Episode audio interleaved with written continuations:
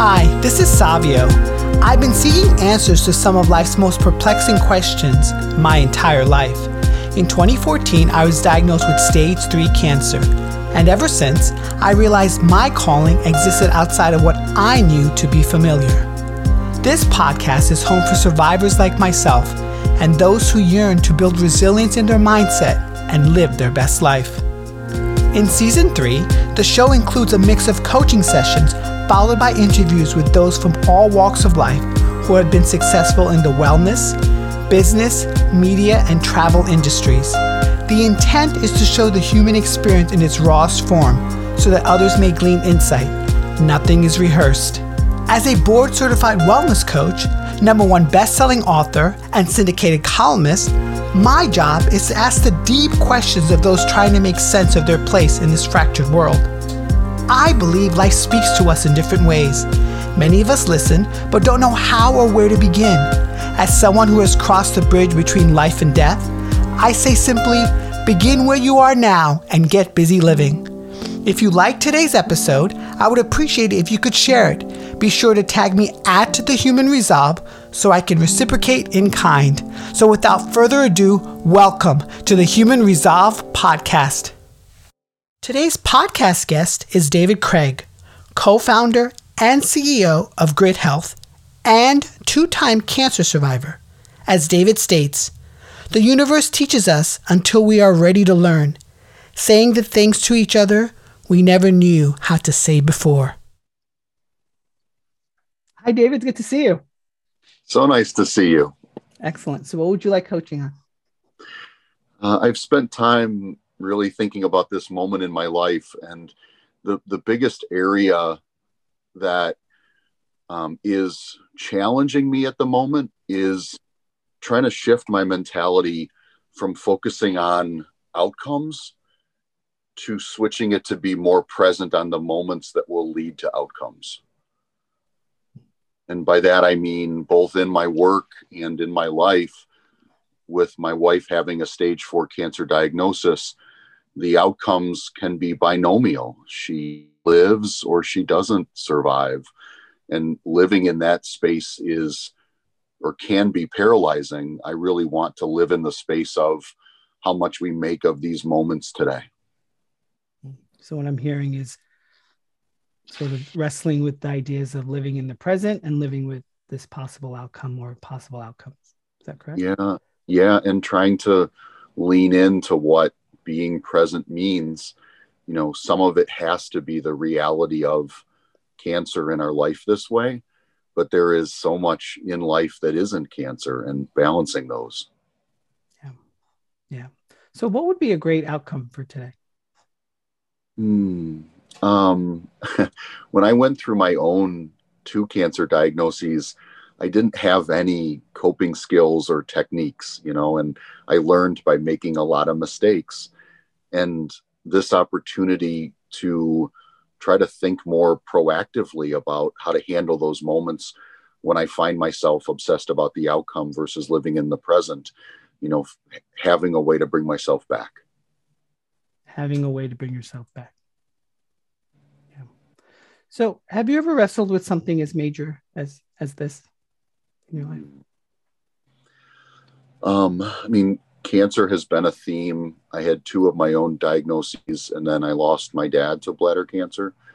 And um, I would say that I used control or controlism as a way to try to get through those experiences. Like when my dad passed now 10 years ago in June, the first thing I did was an extreme, like 10 day juice diet and in my head i told myself oh this is something healthy i can do for myself. But in reality i was controlling everything i put in my mouth to try to feel like i had some sense of control when everything in my life felt like it was falling apart. So you use control as a as a ways and means in order to do that. Yeah. And and in in this situation that you're going through right now what's what's happening? Like what's happening within your mind your body um, uh, boy, um, advanced cancer, um, and also the way science is advancing, is so complex, you know. Um, and my wife switching to immunotherapy and going through stereotactic radiation and, you know, all these things.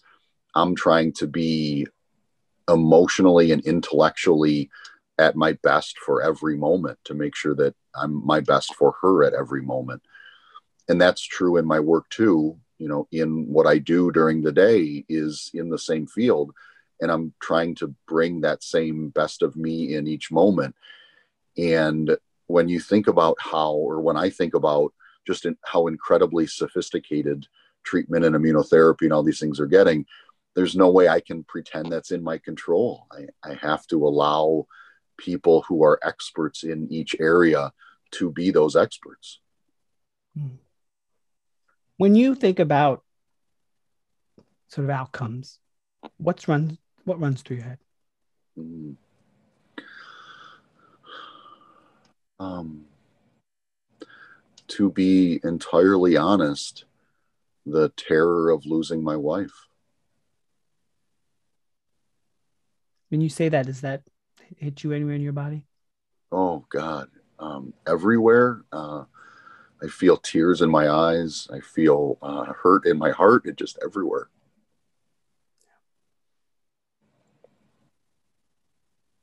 What does your wife want from you? Um, she has said several times over these last six weeks when it's been most intense that um, if she had the choice between more time but not knowing what we have and knowing what we have she would choose this every time. She would choose this every time. Did she explain? Yeah i mean uh, we both uh, live life or have used to live life in our heads you know?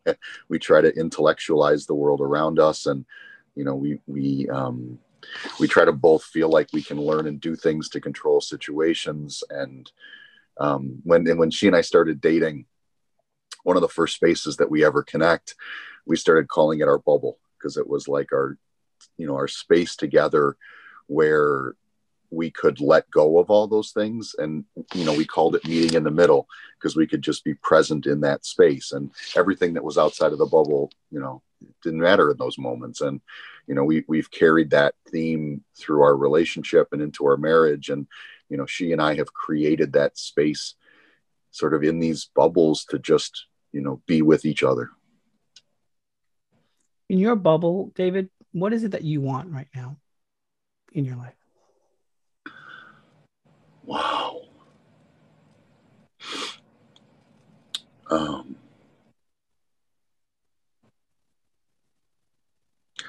wow. Um,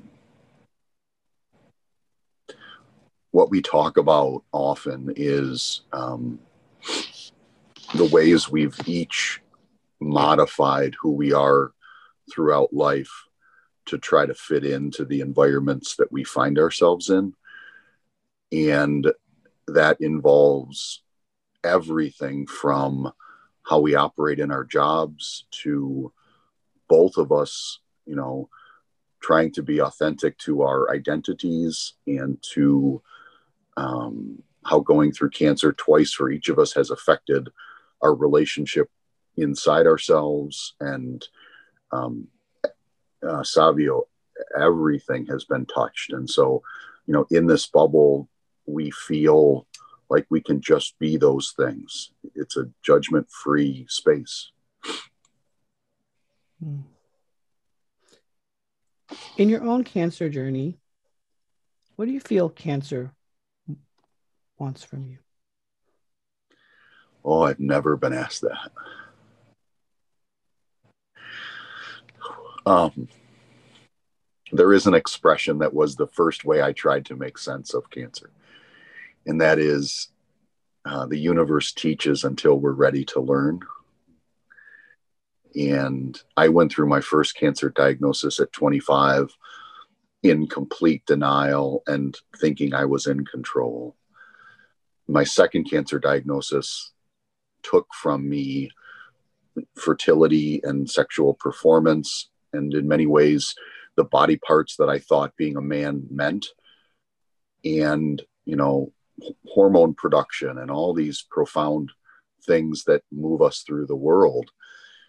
You know, and it, it took me three years after that to realize I needed to change. And that's when my life started to change. Losing my father was more than I could bear using that old model towards life. And so it really pushed me into change. And now with Ellis, our whole relationship has been learning how to say mm. the things to each other that we never knew how to say before. And we keep mining, you know, we, we shock ourselves. Just last week in the car, I told her something I've never told another human in my life. And th- those, those moments, if, if that is what cancer is trying to teach me, that is what I am most strongly grateful for. Have you explored these talking points with your wife before? Hmm. Uh, when you say these talking points, do you mean the questions or the topics? Both. um,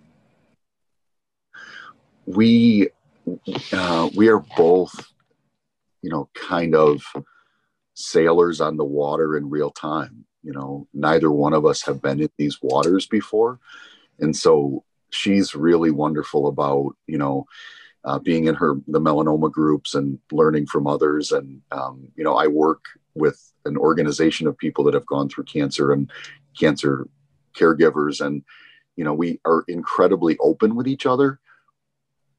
But i wouldn't say that means we know the questions.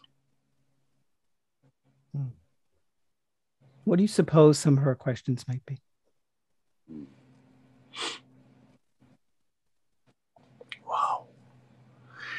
Um, I know the things that when we are able to um, sit through feelings that are too scary to discuss other times.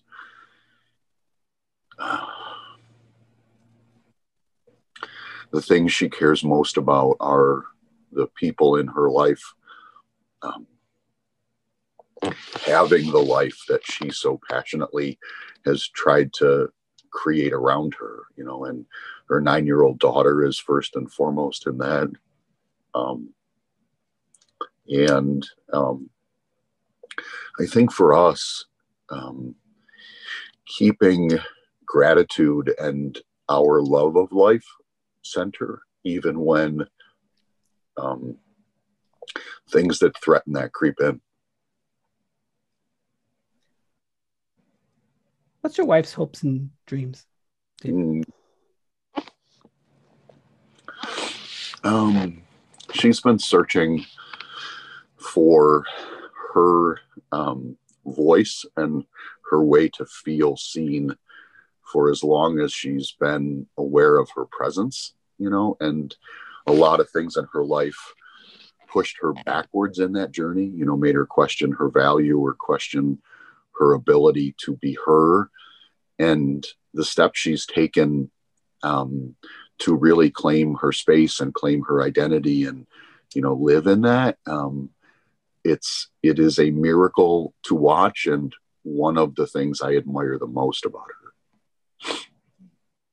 So how do you think that you might be able to help her along that since cancer as you mentioned sort of an unknown in your life right now and what it will take from you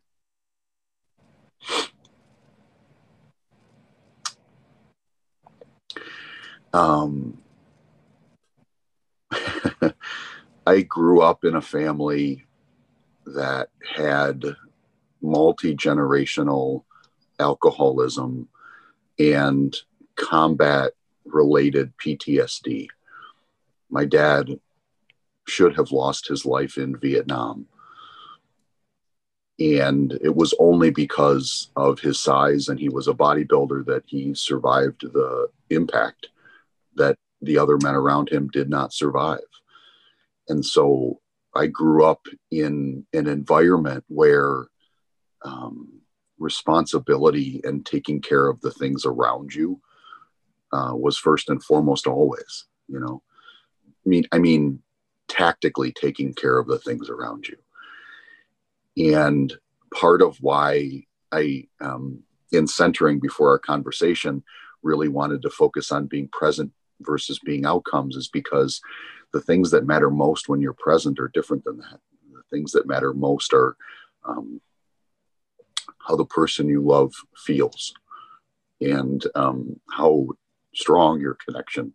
Um, and so that is the the mentality shift I'm working to be present towards. What, so, what are the things that matter the most to you right now? Mm. Mm. Um, for me personally, it is um, having authenticity with myself and not not engineering my life in the way that I always did to show up and be who I am without watching how people respond to know how I should censor myself. That's how I've always lived. And based on how people respond, I've always been able to, oh, well, you know, this is off limits or that's, you know, not comfortable and steer around those waters. And so for me, showing up to let people see what's in me and who I am is where I have to start everything from, or else I'm not honoring this gift that I have now. So, what would be a step in the right direction for authenticity for you? Mm. Um, uh, I started uh, with a therapist now, probably five years ago, and I've had a couple that have really, really helped me in profound ways, mental health, and you know, so many ways that I never knew how to ask for support before.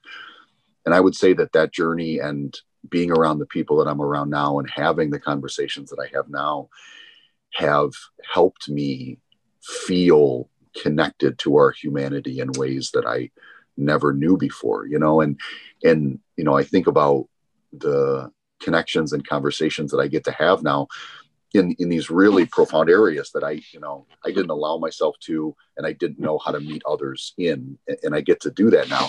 And it's almost like, you know, each, each opportunity I have to be fully human and to see somebody else as fully human we take steps together into spaces that oftentimes haven't been stood in you know and that's that's so um the more i allow myself to that is what i'm trying to work towards. Are there any heavy parts in your life that you wish to let go uh, say the question again please. Are there any heavy areas or parts in your life that you wish to let go of right now? Oh.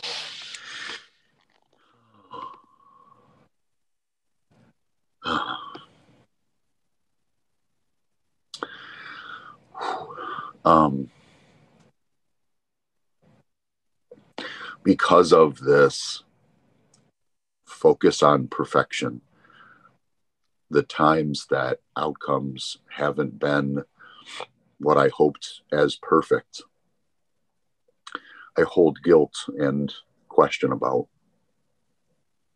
And so, um, not being so critical of myself or recognizing that I did the best with what I had at those times uh, is something that's hard for me to do.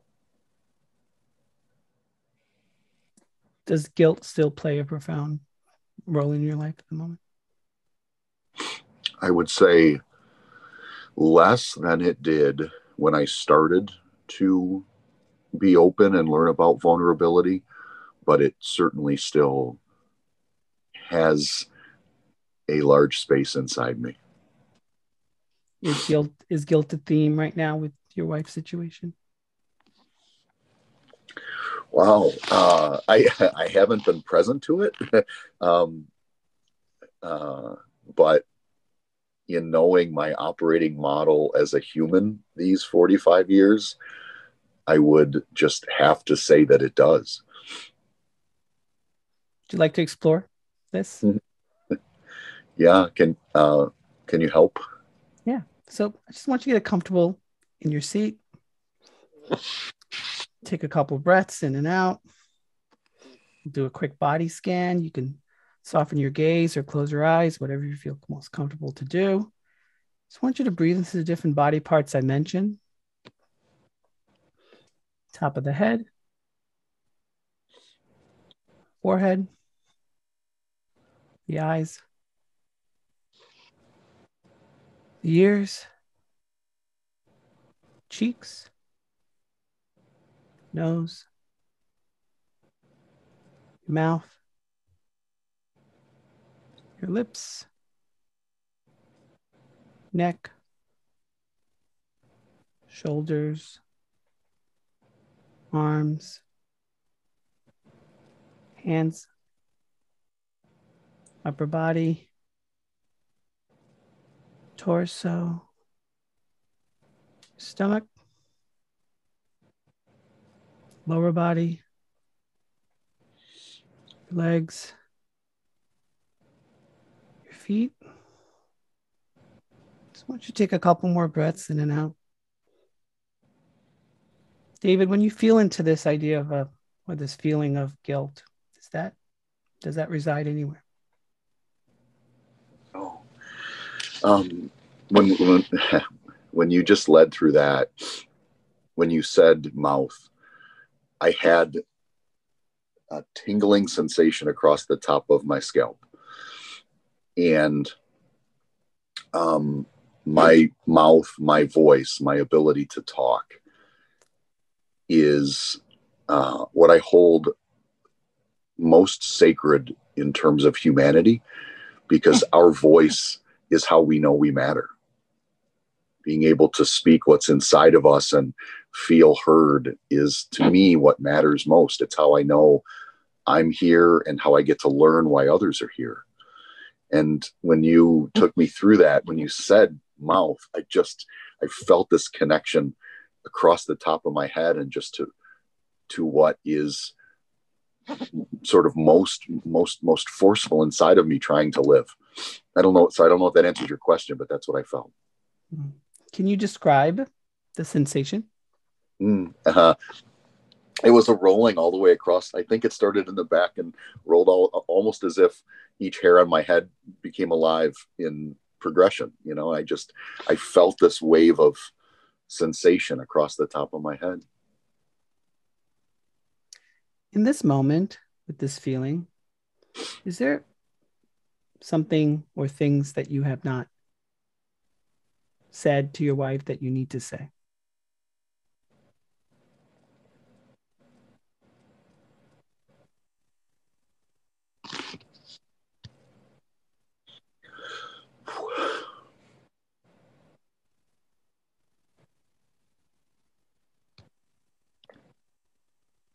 um,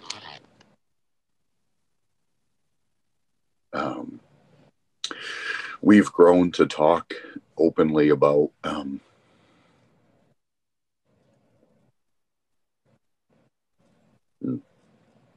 talk openly about the things to do while she's here.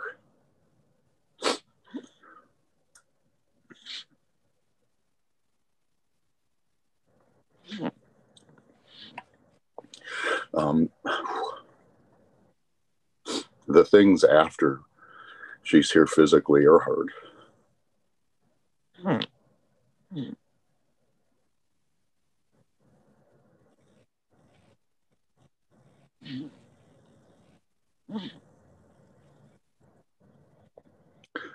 I'm sure that's the stuff that I uh, need to talk more about.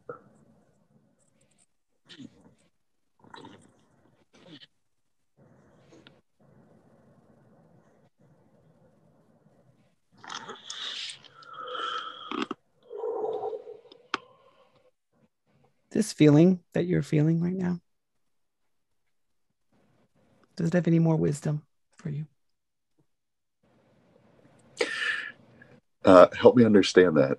Please say, please say that again. Yeah, this feeling that you're feeling right now, in not saying some of the things you might need to say. Does it have any any other pieces of information or wisdom that it could give you to help you move forward.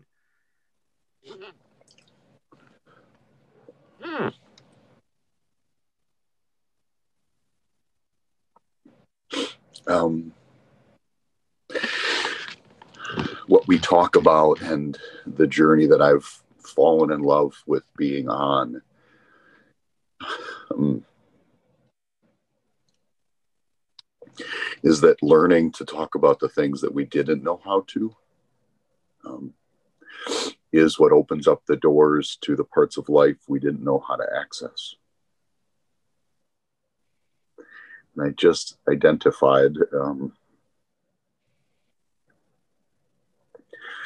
a part of both of our lives that I've not allowed myself to open up to. David, what do you know to be true in this life?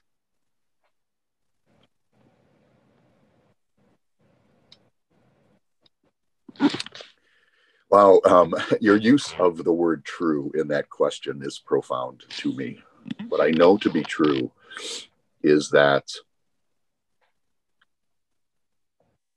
the things that have affected me the most and the things that have made me feel the most alive are not the things that I tried to intellectualize or learn or study, um, but they are the things that I almost can't explain. You know, the um, the feeling of love that cuts across boundaries, or um, the way um, people share the things that are inside of them that they thought the world or themselves could never accept. You know to me truth lives in that space. It is it is allowing ourselves to connect to that stuff that for whatever reason we felt had to live in a separate compartment and being human is not holding those compartments being fully human and regardless of the outcome what do you know to be true mm. is, um, wow. Um, re- regardless of, of any outcome, uh,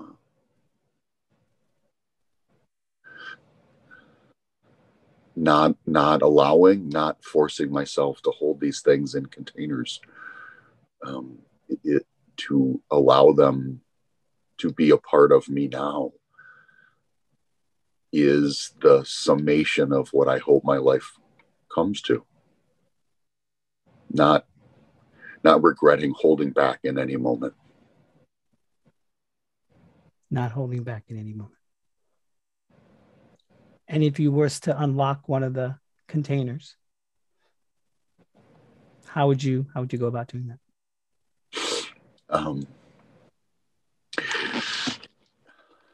uh, um, Ellis uh, um,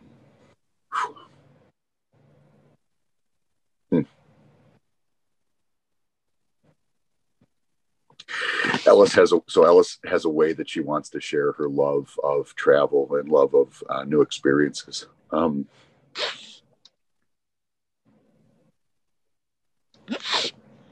um, with the people she with the people she loves. Um, and I've uh, I've allowed her to share, you know, her ideas and things, and I've listened and you know um, been present with her.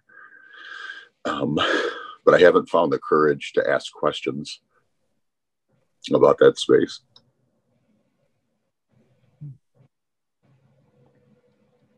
What would be a deterrent in starting that conversation for you? Only my own limitations. and we have, uh, having just completed uh, some really intense rounds and days of treatment, we have a quiet weekend home alone together this weekend, and so um, I know what I know how I want to spend part of our time together this weekend. And how would you hold yourself accountable to that? Mm, that's a great question. Um, saying things out loud is my bond, and so once I've you know orated it or articulated it it, it like has a, a, reality in the world to me um, and so that that's sort of my benchmark. Um, but to connect to the things that i really want it to mean and be i have to write it to see it you know words back to me. And so my accountability will be to write down the questions that i want to ask her in the conversation this weekend. David, we talked a lot in the beginning about all these feelings and emotions surrounding your wife and everything else happening in your life and this idea of being present. In this moment, did you feel the most present, the most connected? Uh, um, I I had no awareness of anything else, so I I believe that is um, I believe that is being present. What do you suppose is the difference between this and your day to day? Oh, I in my day to day, I allow myself to fill my mind with all the things that I have to do and the things that I have to get done. And um, activity, busyness has always been my way of um, feeling in control and to sit in moments like this where my mental checklist is not the dominant thought um, that that that for me is where I can start to feel like something different is possible. Hmm. And how does that mouth tingling feeling? how does that feel right now? um, uh, I, uh, I'm, I'm really shocked that I don't feel scared to write down my questions. You don't feel shocked to write them down. No, I don't feel scared. You know, the first time we say something is always terrifying. You know, and um, I don't have that that fear. I, I have um, I have an interest now, an eagerness to hear what Ellis shares with me. Wow. Great. Well, do you feel complete? Is this a good point to transition to the interview? portion? It is a wonderful point. Thank you. Sure. So, David Craig, tell my audience more about you, you, your work, your passions in life.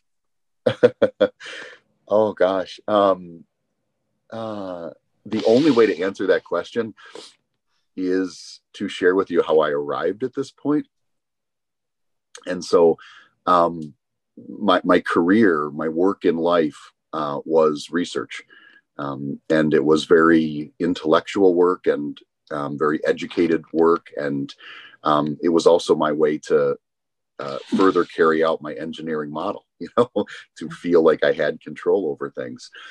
Um, and when my life started to break, when that identity started to break, um, I left that world and started in patient advocacy um, and uh, volunteered with an organization called Stupid Cancer, which is the young adult cancer advocacy organization. And uh, I spent several years volunteering and then working and joining the board. And uh, it really transformed my life in, in, in the way that I didn't feel like being broken was my fault. I didn't feel any longer like I was guilty or I was should be ashamed of where I was. It, it gave me that back.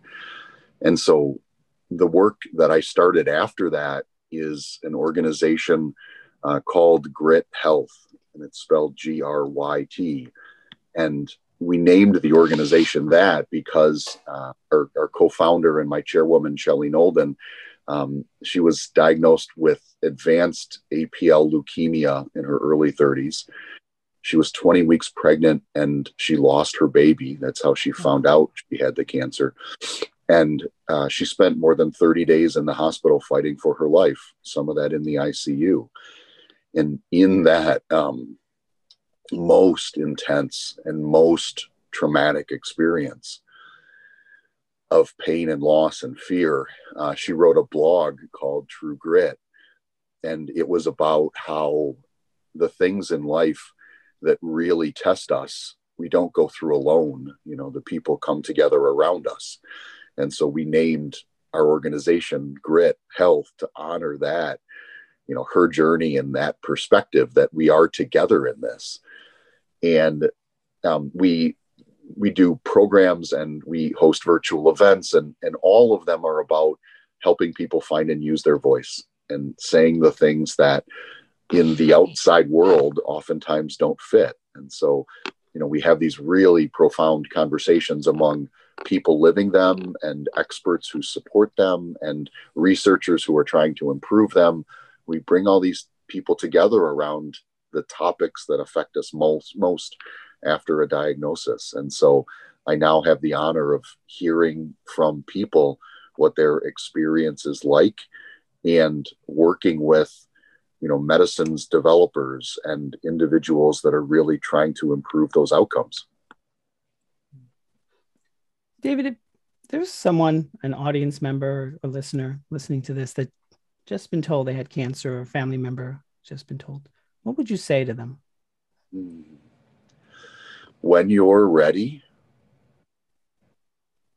look for or look to people that are starting to process what can only be overwhelming in the beginning. And by that, I mean um, the first moment anybody gave me that gift was a woman, uh, Melinda Hood, and she was at the Young Adult Cancer Conference. And she was running around with a plushie in front of her of a woman's reproductive system. And she was saying, This one's not going to kill me this one's not going to kill me. And I remember, I'm sure with my jaw open, you know, because me being a two time testicular cancer survivor and all of the, the shame and the pain and the trauma of not being able to be a father and not being able to do those things. I saw her taking control over what that must have been like in her life. And that, that moment changed me forever. I saw that I could have a voice and that I could talk about those things. And I credit Melinda and that moment uh, of being the first time after my diagnosis that somebody showed me I didn't have to trap all that stuff inside. Hmm. You know, there's a the science aspect of cancer, right? Treatments, medical, senior doctor. But I, I've often said that a lot of the healing takes place at home so, what would you say, someone who's an expert in this field, that individuals can do to be more proactive with healing beyond just the medical aspect? Yeah. I'll connect it to what I came into our conversation wanting to talk about. You know, outcomes are meant to be measurements of what we achieve after a diagnosis. And those outcomes by design sort of have to be neat you know how long do you live how is your mental health? You know these these things have to be measurable and quantifiable but humanity isn't that way you know and the more we rush to measure an outcome the more we almost cut off all of the healing that continues from that point you know and so I try to balance that the real healing is our humanity because a diagnosis can steal that. You know, we, we are poked and prodded and, you know, treated and all, all these things. You, you kind of almost have to harden yourself inside to get through that, you know, just to survive.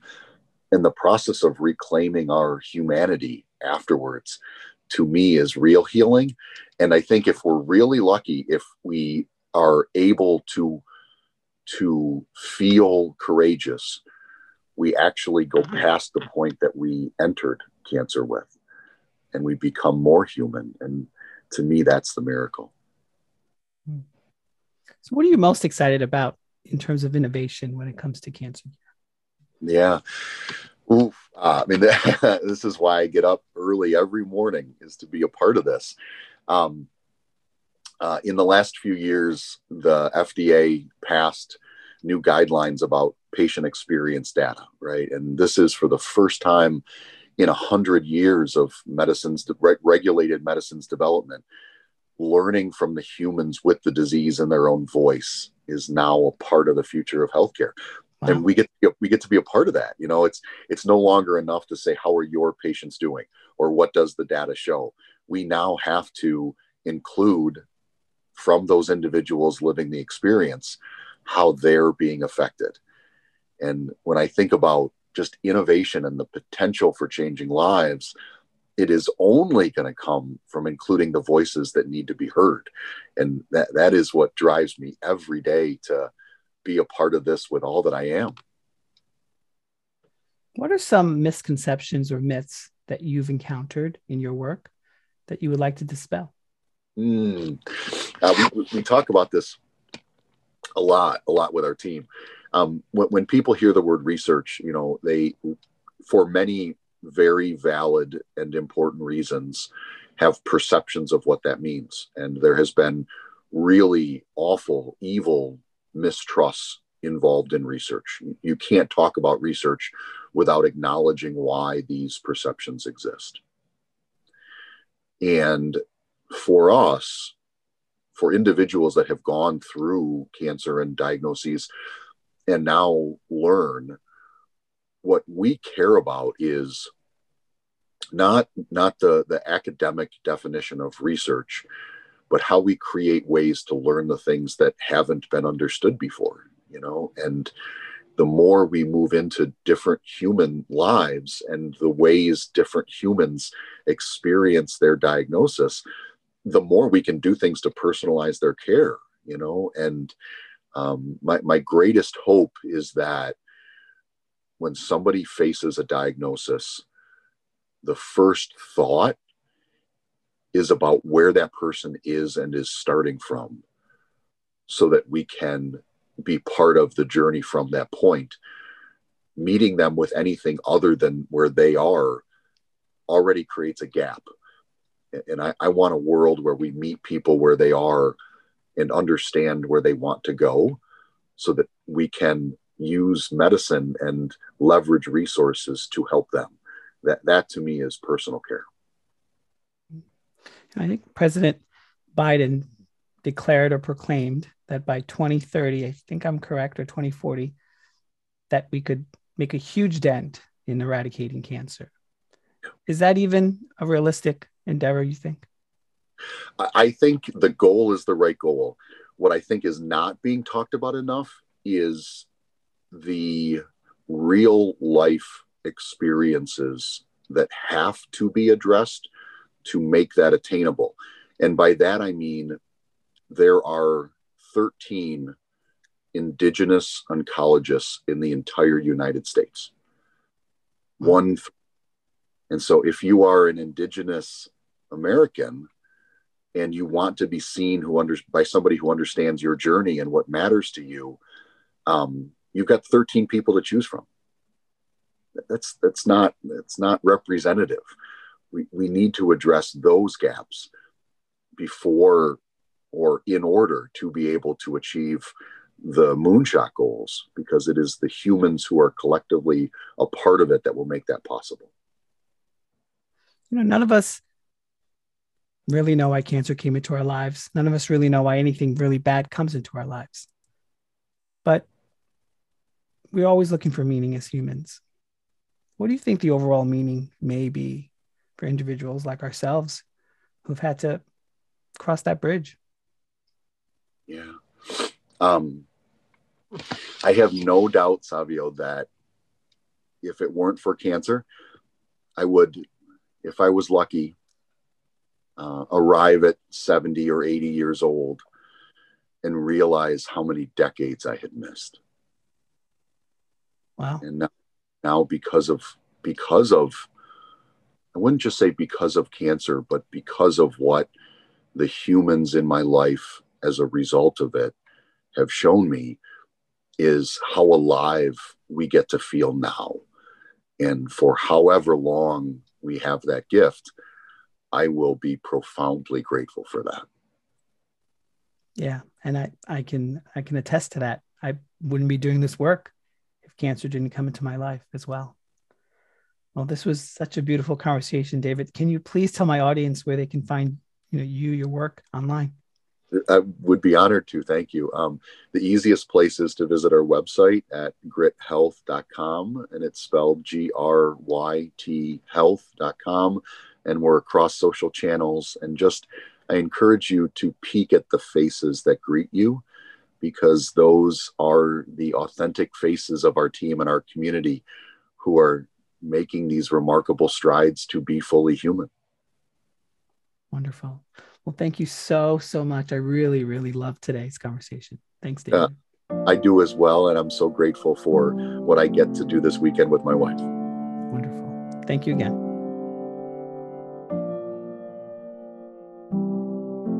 I really hope you enjoyed listening to today's podcast episode of The Human Resolve. If you feel that others may enjoy this episode as well, please share socially at The Human Resolve. You can also visit my website, thehumanresolve.com, where I offer one on one coaching sessions, a subscription to my weekly newsletter, where I probe into the secrets from living smarter to feeding your three brains, and my author website, isurvivedcancer.co, where you can purchase my number one best selling book, I Survived Cancer and Here's How I Did It. 35 cancer survivors share their journey and view the book trailer, including excerpts from the book. If you could also help me out and give me a review and rating on this podcast platform, because I do care what you have to say, I would really appreciate it. Now, get out there, my friends, and get busy living.